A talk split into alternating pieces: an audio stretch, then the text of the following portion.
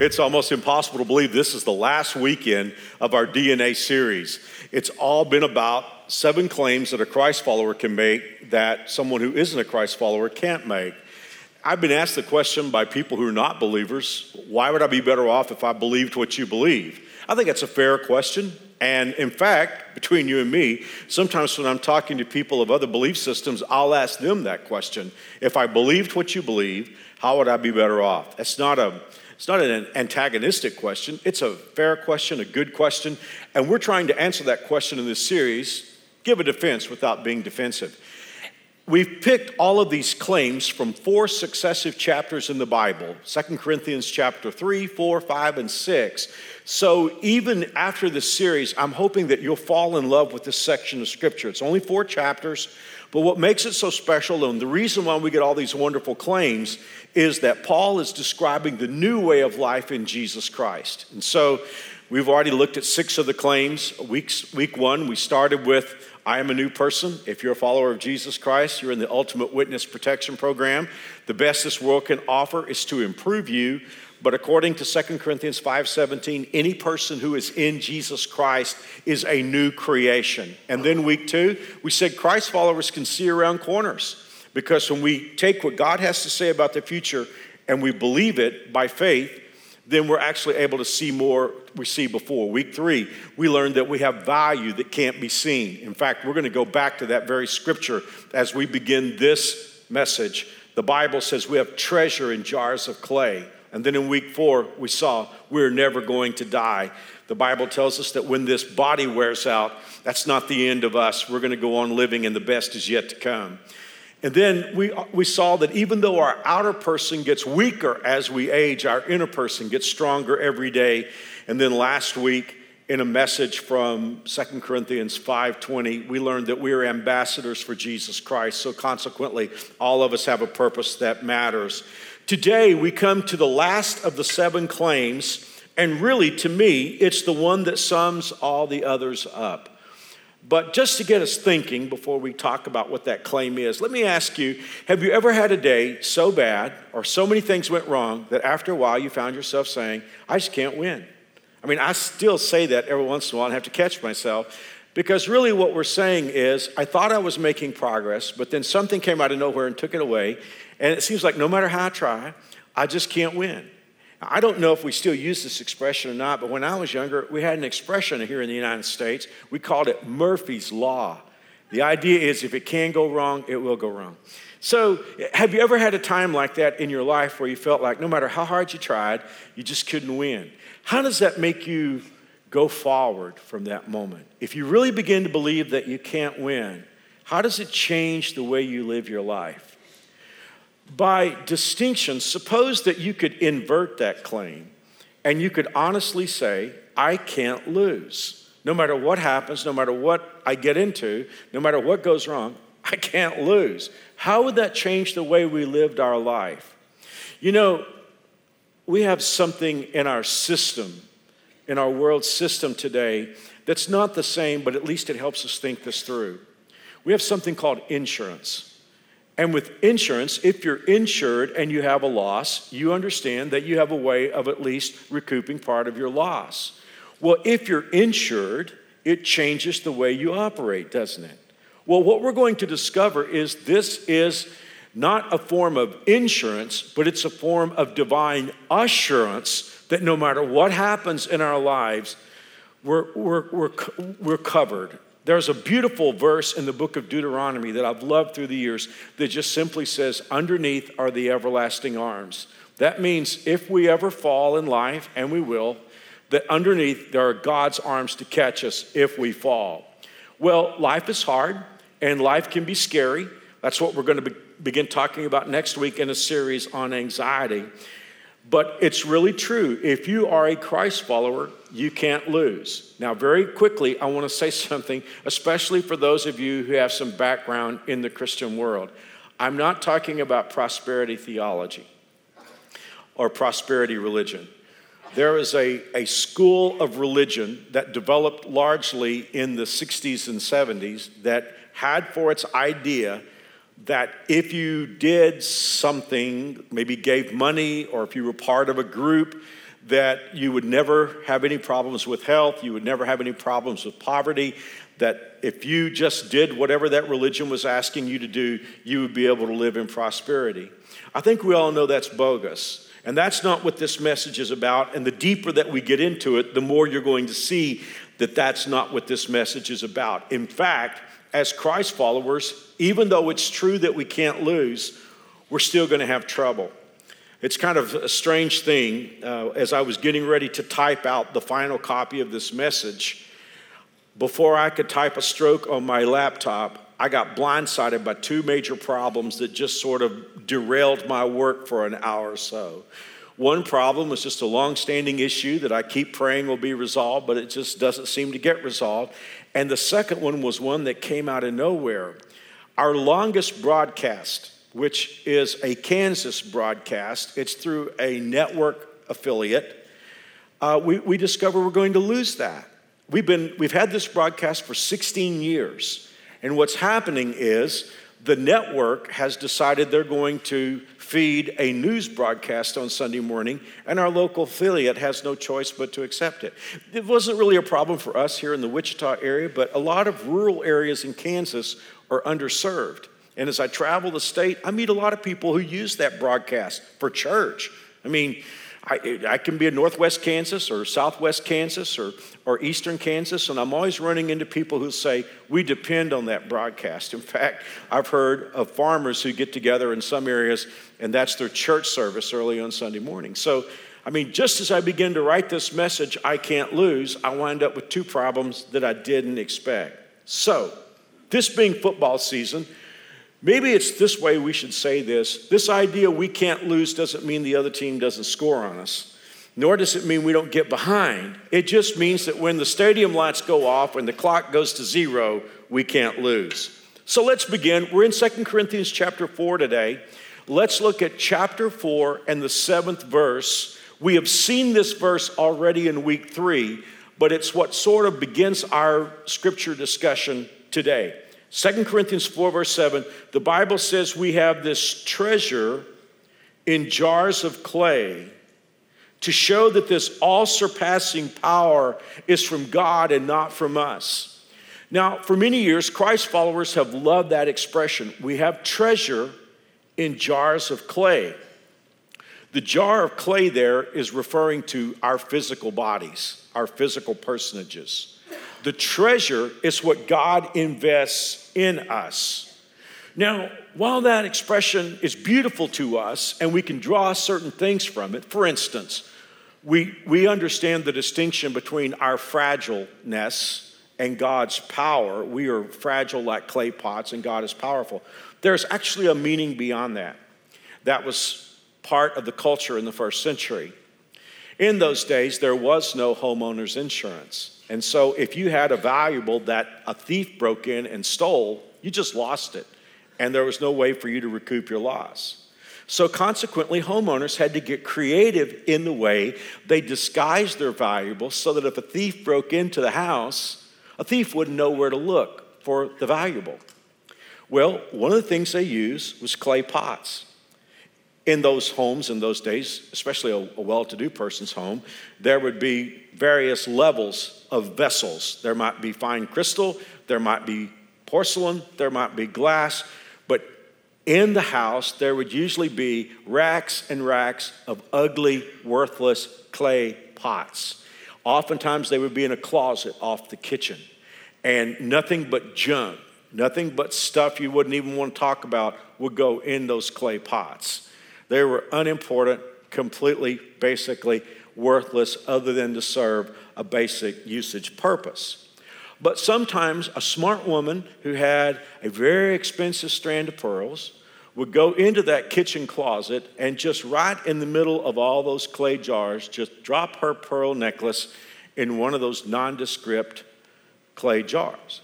So that if a thief broke into the house, the last place that thief is going to look is in the clay pots. He might rifle the chest of drawers. He might look under the bed. He might look in expensive uh, chests. But the thief isn't going to search the clay pot because surely nothing valuable is in that. Well, that's where the writer of Scripture came along under the Holy Spirit and said, That's what we are. We have treasure in clay pots or jars of clay. You know, I think if we really grasped what the Bible is saying here, it would really help us with insecurity.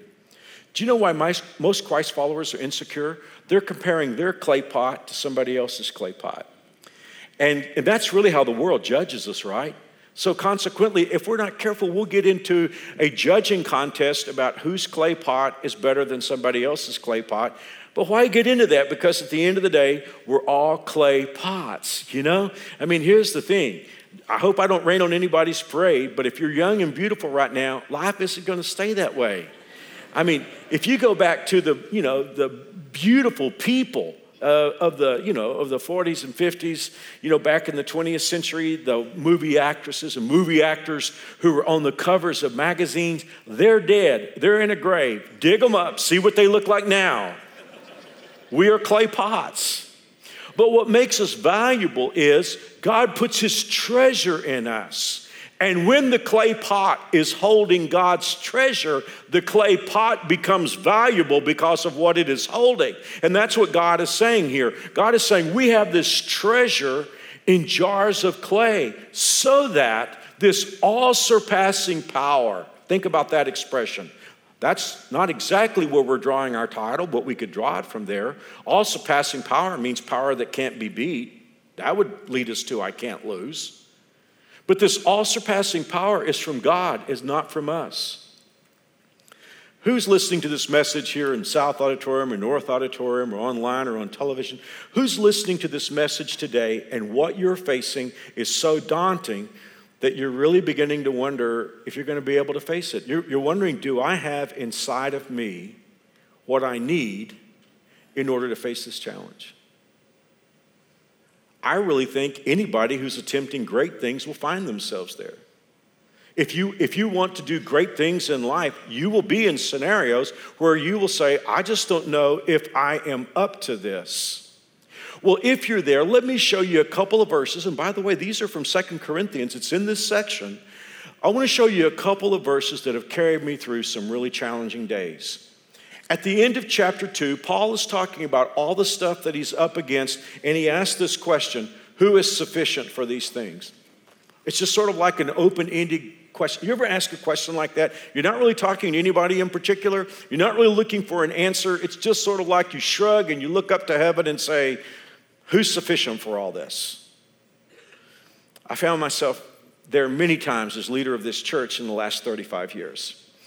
Oftentimes, I would, I would be up against something that was way bigger than me, and I just would feel so inadequate. And I would go home after a difficult day, and I would ask Mary Alice, How do they talk somebody into doing this job?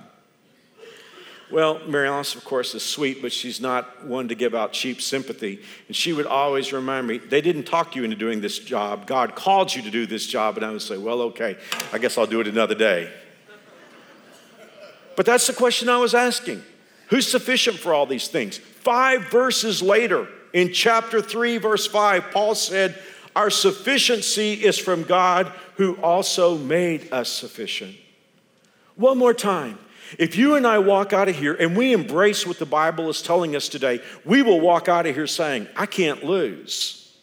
But we're not saying that because we discovered something in our clay jar in that pottery somehow that has allowed us to beat the law of averages, we will walk out of here saying, I can't lose because God is in my life. And God brings sufficiency, and God gives me equipping that I don't have on my own.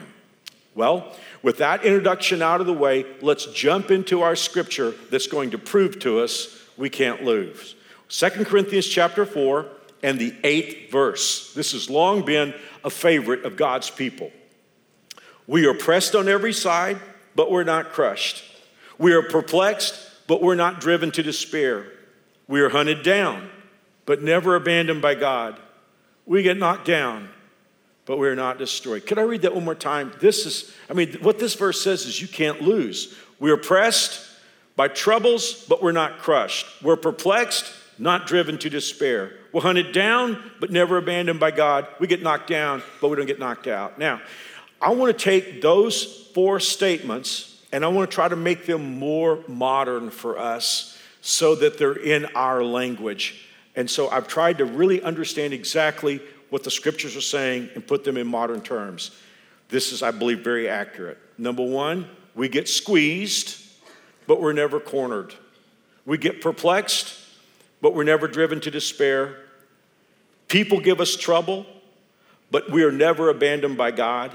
Life knocks us down, but trouble never writes the final chapter. Now, you could do something interesting if you had that on a page. Suppose that you covered up the right side of that with your hand. And what you would have is I'm squeezed, I'm perplexed, people give us trouble, life knocks us down. That's what life is like without God. On the other hand, no pun intended, you could cover up the left side of the page, and what you would get is I'm never cornered, I'm never driven to despair, I'm never abandoned by God, trouble never writes the final chapter. That would seem to communicate that life is never a problem. That's what many people think the Christian life is. But whatever else the Bible is, it's honest. And the whole message goes like this We're squeezed, but we're not cornered. We're perplexed, but we're never driven to despair. People give us trouble, but we're never abandoned to God. Life knocks us down, but trouble never writes the final chapter. With this brief message that we have left, I want us to just look at each of these four statements, and I want us to feel what they mean. First of all, the Bible says we are pressed on every side by troubles, or we've already seen the word squeezed. Anybody here feeling squeezed today? I mean, what, what does that really mean? Well, I really think to be squeezed here by life means life takes away options. I have an executive pastor on my team. He is outside of my family, my closest friend and we're about the same age. He's an extraordinary business person. And what I depend on Billy so many times is for him to analyze a situation, to bring it to me, put it in bite sized terms so that I can make a good decision. So often when we're in these meetings, I've asked Billy through the years, tell me my range of options. Tell me what my choices are. Why do we like to have a lot of options? Because if we have a lot of options, we can make a choice in comfort. We can make a choice we can make a choice that we feel good about. For instance, if, if someone graduates from high school this coming uh, spring and they're accepted by 10 different universities, they can make that decision with comfort. But if they depended upon a lot of universities to accept them that don't accept them, then that decision gets really difficult. Well, life has a way of taking options off the table, of squeezing us. How do we, how do we preface a statement in that kind of situation? We, we use an expression, don't we? We say, in a perfect world, in a perfect world, I would do this. In a perfect world, I would make this choice. If I were living in a perfect world, if my husband was a perfect husband, I would do this. If my kids were perfect kids, I would do this. If all the people at work treated me well, I would do this. But the problem is, we get squeezed and we're not living in a perfect world. But what does the Bible say? The Bible says we're pressed on every side by troubles, but we're not crushed. Literally, we get squeezed on every side, but we will never get to the place where there's no way out.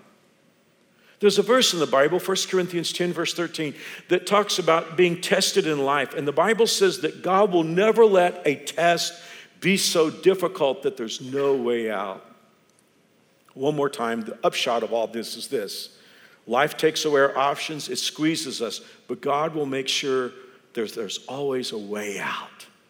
You know, the peculiar thing as I look back on my life, oftentimes the way out would actually be in the trouble I was encountering.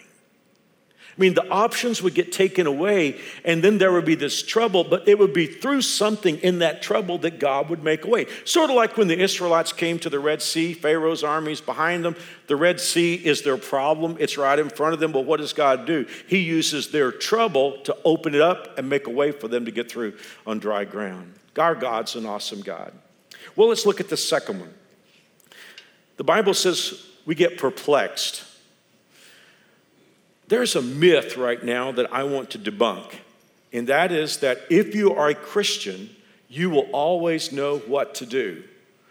But I find it lovely here that the man whom God used to write more of the Bible than anybody else, Paul, he wrote 13 books of the New Testament, maybe 14 if he wrote Hebrews. I'm so glad Paul said, every once in a while, I just don't know what to do. You know, the older you get in life, and I know NewSpring can be very young, but the older you get in life, the more you'll discover that a lot of things you knew you don't know. I, I, had that experience. When I was a teenager growing up, I thought my dad made decisions so difficult.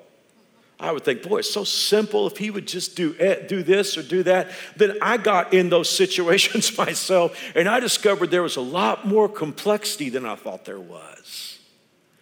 It's, I love the story of two women who were in med school together. They were going to be child psychiatrists. And they wound up meeting each other 20 years after they graduated, 20 years into their practice. And one said to the other, You know, when I graduated med school, I had six theories on raising kids. Now I have six kids and no theories. and that's, that's how you sort of feel when you get older, you know? We get perplexed. Here's something that I find myself saying when I get in one of those situations I'll say, This doesn't come with a book of instructions. I've done so many things in my life that I felt were helpful. I mean, one of the things that I did was I, I cultivated friendships with Christian leaders who were 20 years older than myself, but who thought young. And ever since I started in the ministry, I started pastoring when I was 20, I've had a collection of friends who were 20 years older than myself, who were very wise, who stopped, still thought young. Now it's kind of hard for me to find guys who are 20 years older than me. But that's been a blessing in my life. But I've been in scenarios before where I would call up those friends, those leaders who were very successful, tell them what I was dealing with, only to have them say, I don't know, Mark, I've never been through that before. What do you do when you're in a situation in life where you don't know what to do? You're, as Paul said, perplexed. It doesn't come with a book of instructions. In all my years of leadership and training leaders, I've never dealt with any situation as difficult as I dealt with six years ago, which was the dying months of my dad. My dad had dementia, and I could sort of work with him as long as that dementia was just affecting his thought processes. But with dementia, which is such a difficult disease, if any of you have loved someone who had dementia or Alzheimer's, eventually the dementia actually began to affect his autonomic nervous system. And the family had decided, my dad and mom had decided that I was going to make all the decisions for his care during that time. Nothing has ever been as difficult for me as that time because I promise you, there was not a good decision and a bad decision. There were just bad decisions and worse decisions. And every day I would meet with the team who was giving him his care, and we would rack our brains to try to figure out how to handle things. And then I would go home at night and I would rethink all my decisions and reproach myself for why I couldn't do this or why I couldn't bring this off. And after my dad passed away, maybe this was part of the grief process. I don't know. I'm just sharing my heart with you.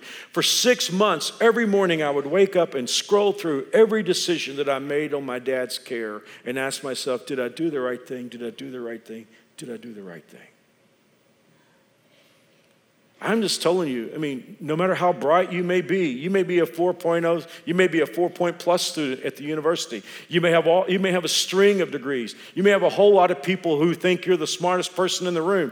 Great, good for you. But I'll just tell you something, sooner or later, you're going to come to a situation in life where as bright as you are, as many contacts as you have, as many friends as you have in high places, you're just going to come to a place where you're like, I don't know what to do. I love this. Paul said, We're perplexed, but we're never driven to despair. For all of us who drive automobiles, it would be like Paul is saying, We don't know what to do, but we're never sitting on empty.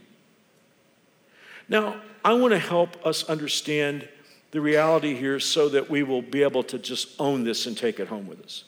What Paul is not saying is, we don't know what to do, but suddenly we know everything to do. He's saying, we're perplexed, but we're never in a spot where we don't know how to take the next step. We may not know how to get to the destination, but he's saying, as a Christ follower, you will always know how to take the next step.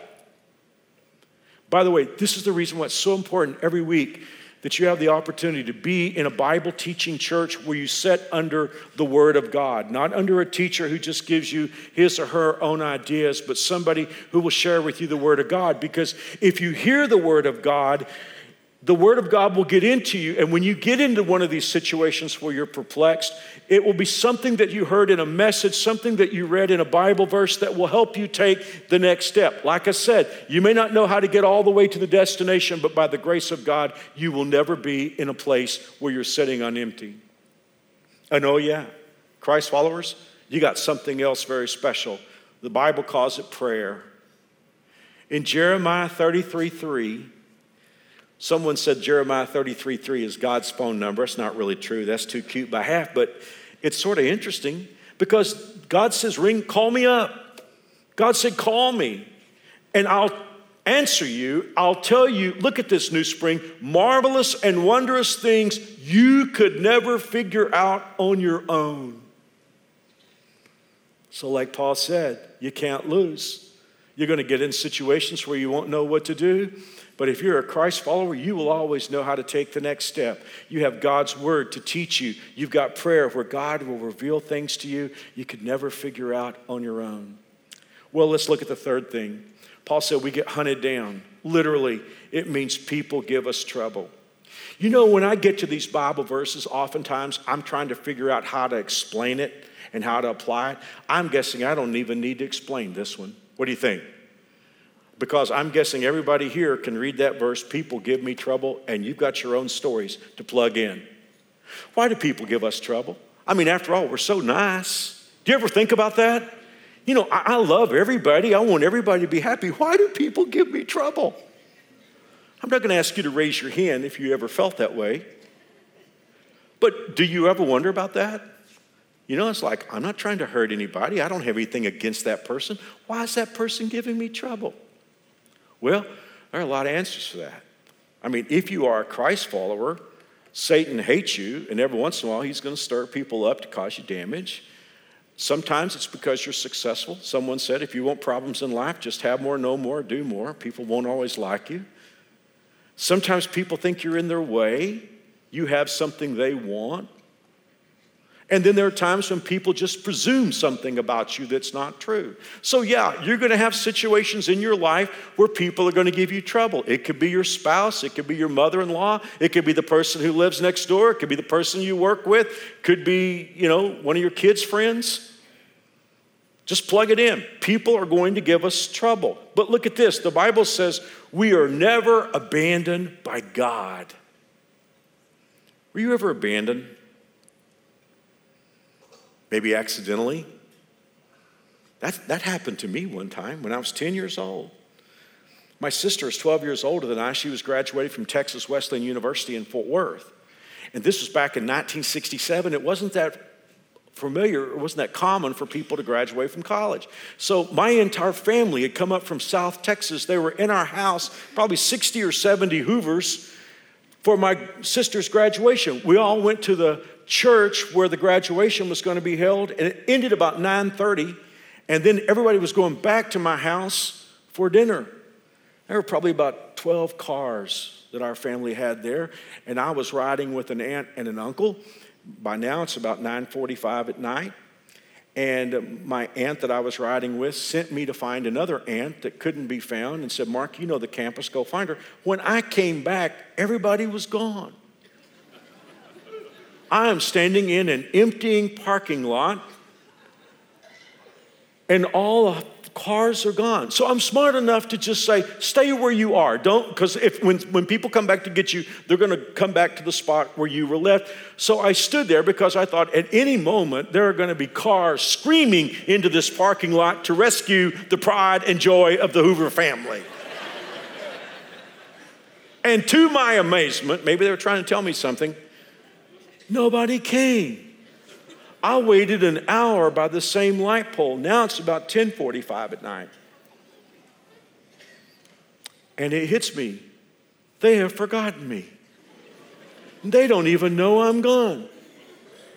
So at that moment, I start walking down Rosedale Street in Fort Worth, and I probably walked a mile, a mile and a half. Everything's closed. Finally, I get to an all night um, you know, kind of a drive in restaurant, and the manager was nice enough to let me use the phone. And I, can you imagine my mother at that point? Because the kids are all playing in the back of the house, and they all assume I'm back there. And now it's getting close to 11 o'clock, and I call and say, Hey, mom. Uh, and she said, Where are you? and I told her, she freaked out and just gave the phone to my dad. And finally, they came and got me. Well, you know what? that was a rough time, but I, I knew that somebody accidentally forgot me. But it's not funny when it's on purpose, is it? Some of you know what it's like to be abandoned by the person you thought was your best friend. Some of you know what it's like to be abandoned by, some, by a person you stood at a marriage altar with, and you thought this person's going to love me the rest of his life. But he came home one day or you came home and you found a note where he just said, I don't want to be with you anymore. Well, that's what it's like to be abandoned on purpose. And yet, the Bible tells us here that even if people give us trouble, we will never be abandoned by God. Maybe this is the best way of saying this. What it means is, even if people give us trouble, they never have our destiny in their hands. Your destiny is not in your mother in law's hands. Your destiny is not in your ex husband's hands. Your destiny is not in the person who hates you at work's hands. Your destiny is never in anybody else's hands. People may give you trouble, but God will never abandon you.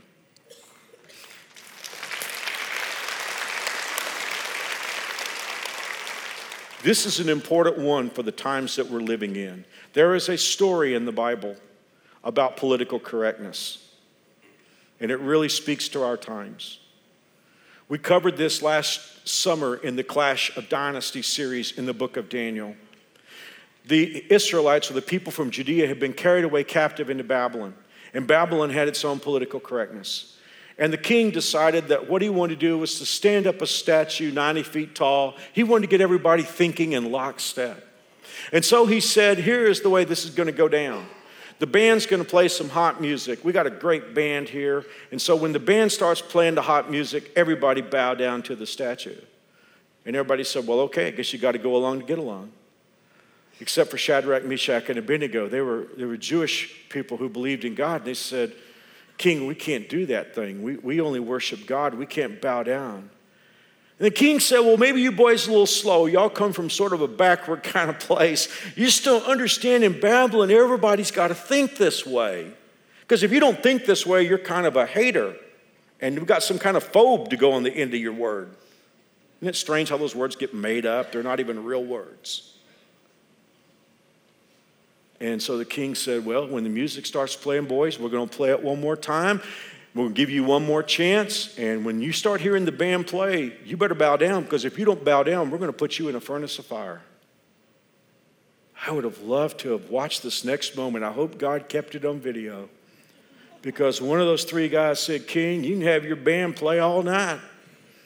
We just want you to understand we're not going to bow down to your statue, and we're not even worried about answering you because our God, whom we serve, will help us out. And if He doesn't, King, we just want you to understand we're still not going to bow down. You can play your music all night, but we're going to stand straight. It got the king real upset, and he put them in the furnace. Oh, there was somebody who gave them trouble. They put them in the furnace after the king had had it heated seven times hotter than it had ever been heated before, killed some of the guys who actually were tending the furnace. Do you remember what happened next in the Bible? This is in Daniel chapter 3. Shadrach, Meshach, and Abednego were tossed in the fire furnace, but the Bible said they were walking around. Now, from what I can tell, I think they had a little personality. I think they might have been walking around, rubbing their hands and feeling the blaze. You know, mm, boy, doesn't that feel good? It's nice and warm in here. But that wasn't what got the king upset. The king said, Didn't we put three guys in the furnace? I see four, and that fourth one is really different. You feeling what I'm feeling here? In this age that you and I live in, if you're a Christ follower, if you stand with Christ, People are going to give you trouble, but don't worry about that because God said they may give you trouble, but I am never going to leave you on the side of the road with an orange sticker attached to your car. You're never going to be abandoned. That is so powerful today. It is why we should never get squeamish about standing with God if we're God's people.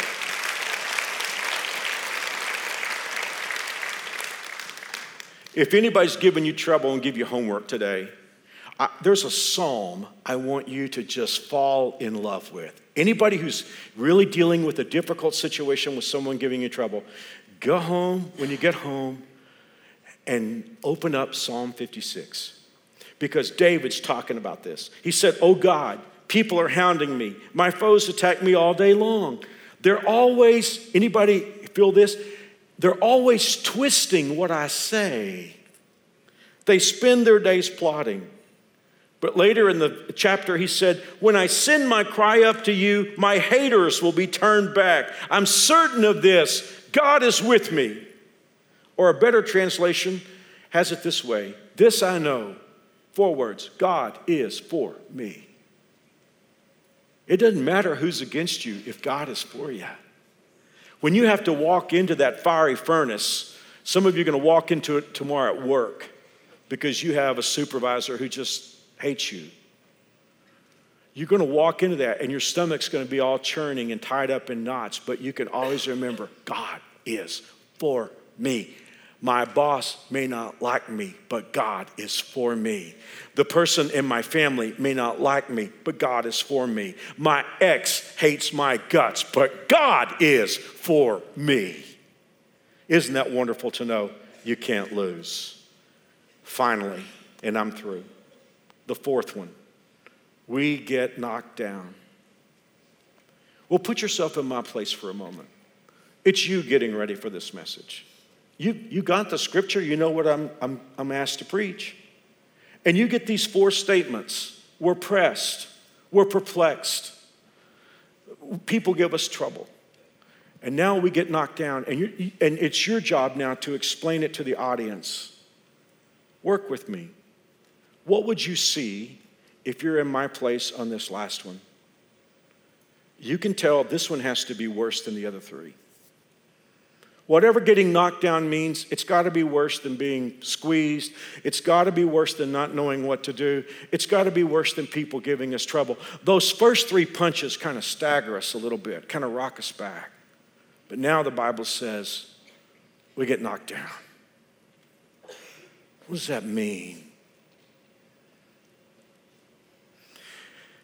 As near as I can understand it, it means you get hit so hard by something in life that your life is never going to be the same again.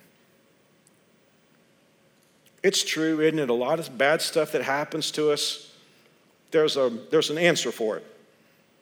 You lose a job, you get another job. You lose a relationship, God brings somebody else into your life.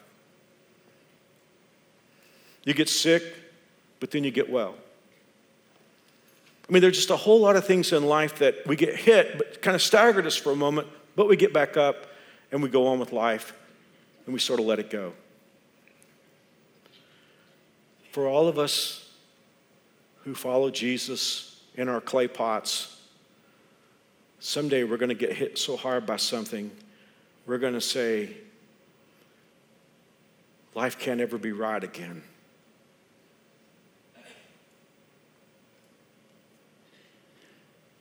Whatever happens, it completely redefines your life in a bad way.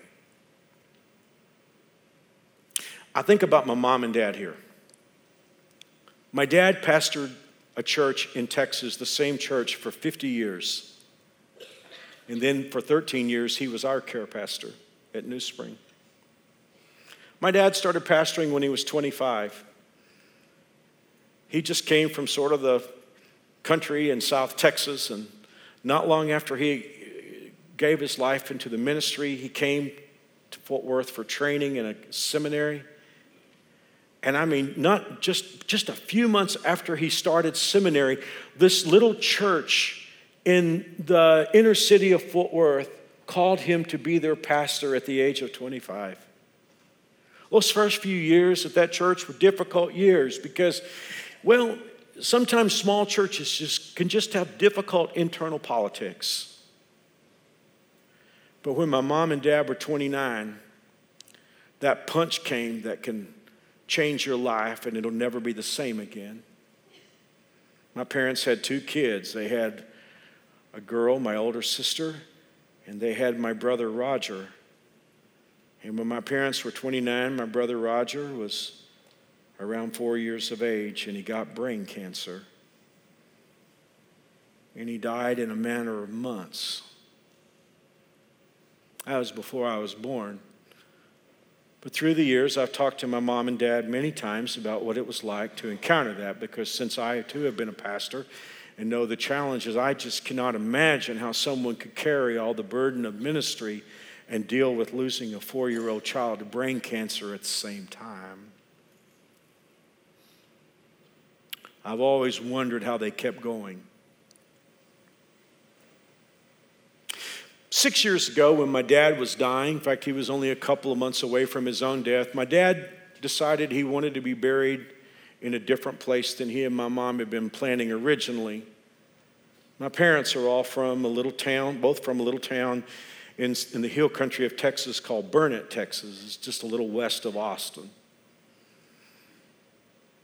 And my mom and dad had originally planned to be married in my maternal grandparents' cemetery, a little cemetery in Bertram, Texas called Mount Zion. But my dad decided right before he died he wanted to be buried in a little community called Hoover's Valley.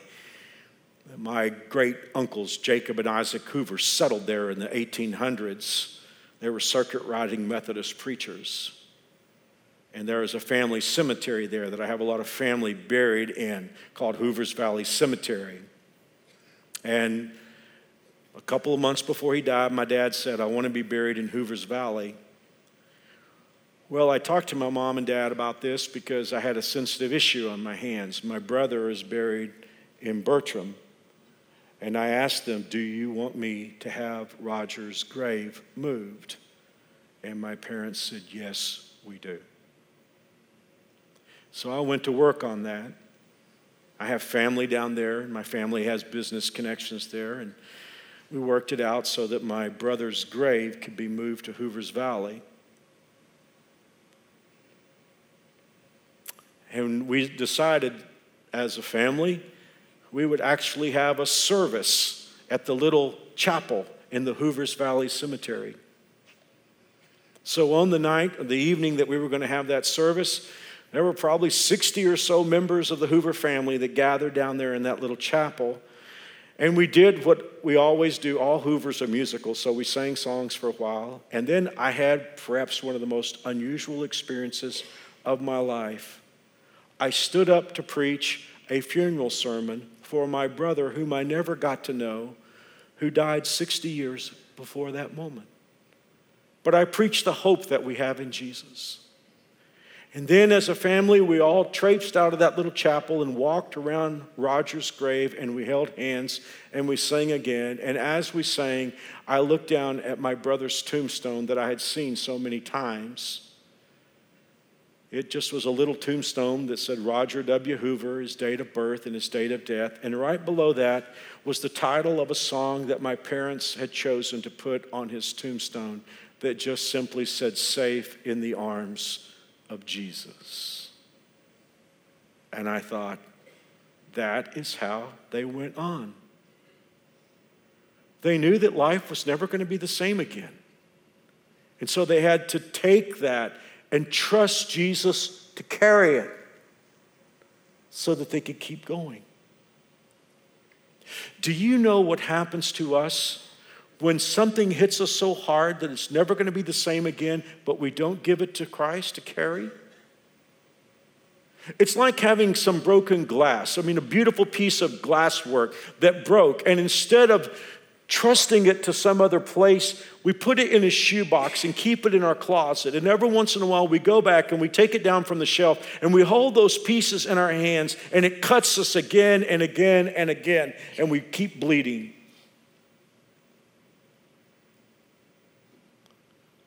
But when life hits us so hard that it's never going to be the same again, we just have to say, God, I don't know what to do. I'm trusting you with this situation.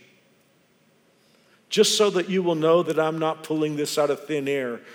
The same Apostle Paul who wrote these words would later write, just a few days probably before his execution, these words. He said, I'm suffering here in prison, but I'm not ashamed of it, for I know the one in whom I trust and I am sure that He is able to guard what I've entrusted to Him until the day of His return. That is what my mom and dad were saying when they inscribed safe in the arms of Jesus on Roger's gravestone. They were saying, Our life is never going to be the same again, but we are trusting Roger to the hands of the Lord Jesus Christ, and we know Him, and we're content and confident that He is able to hold what we have trusted Him with until the day that Jesus comes back. You can't lose. God bless. Thanks very much.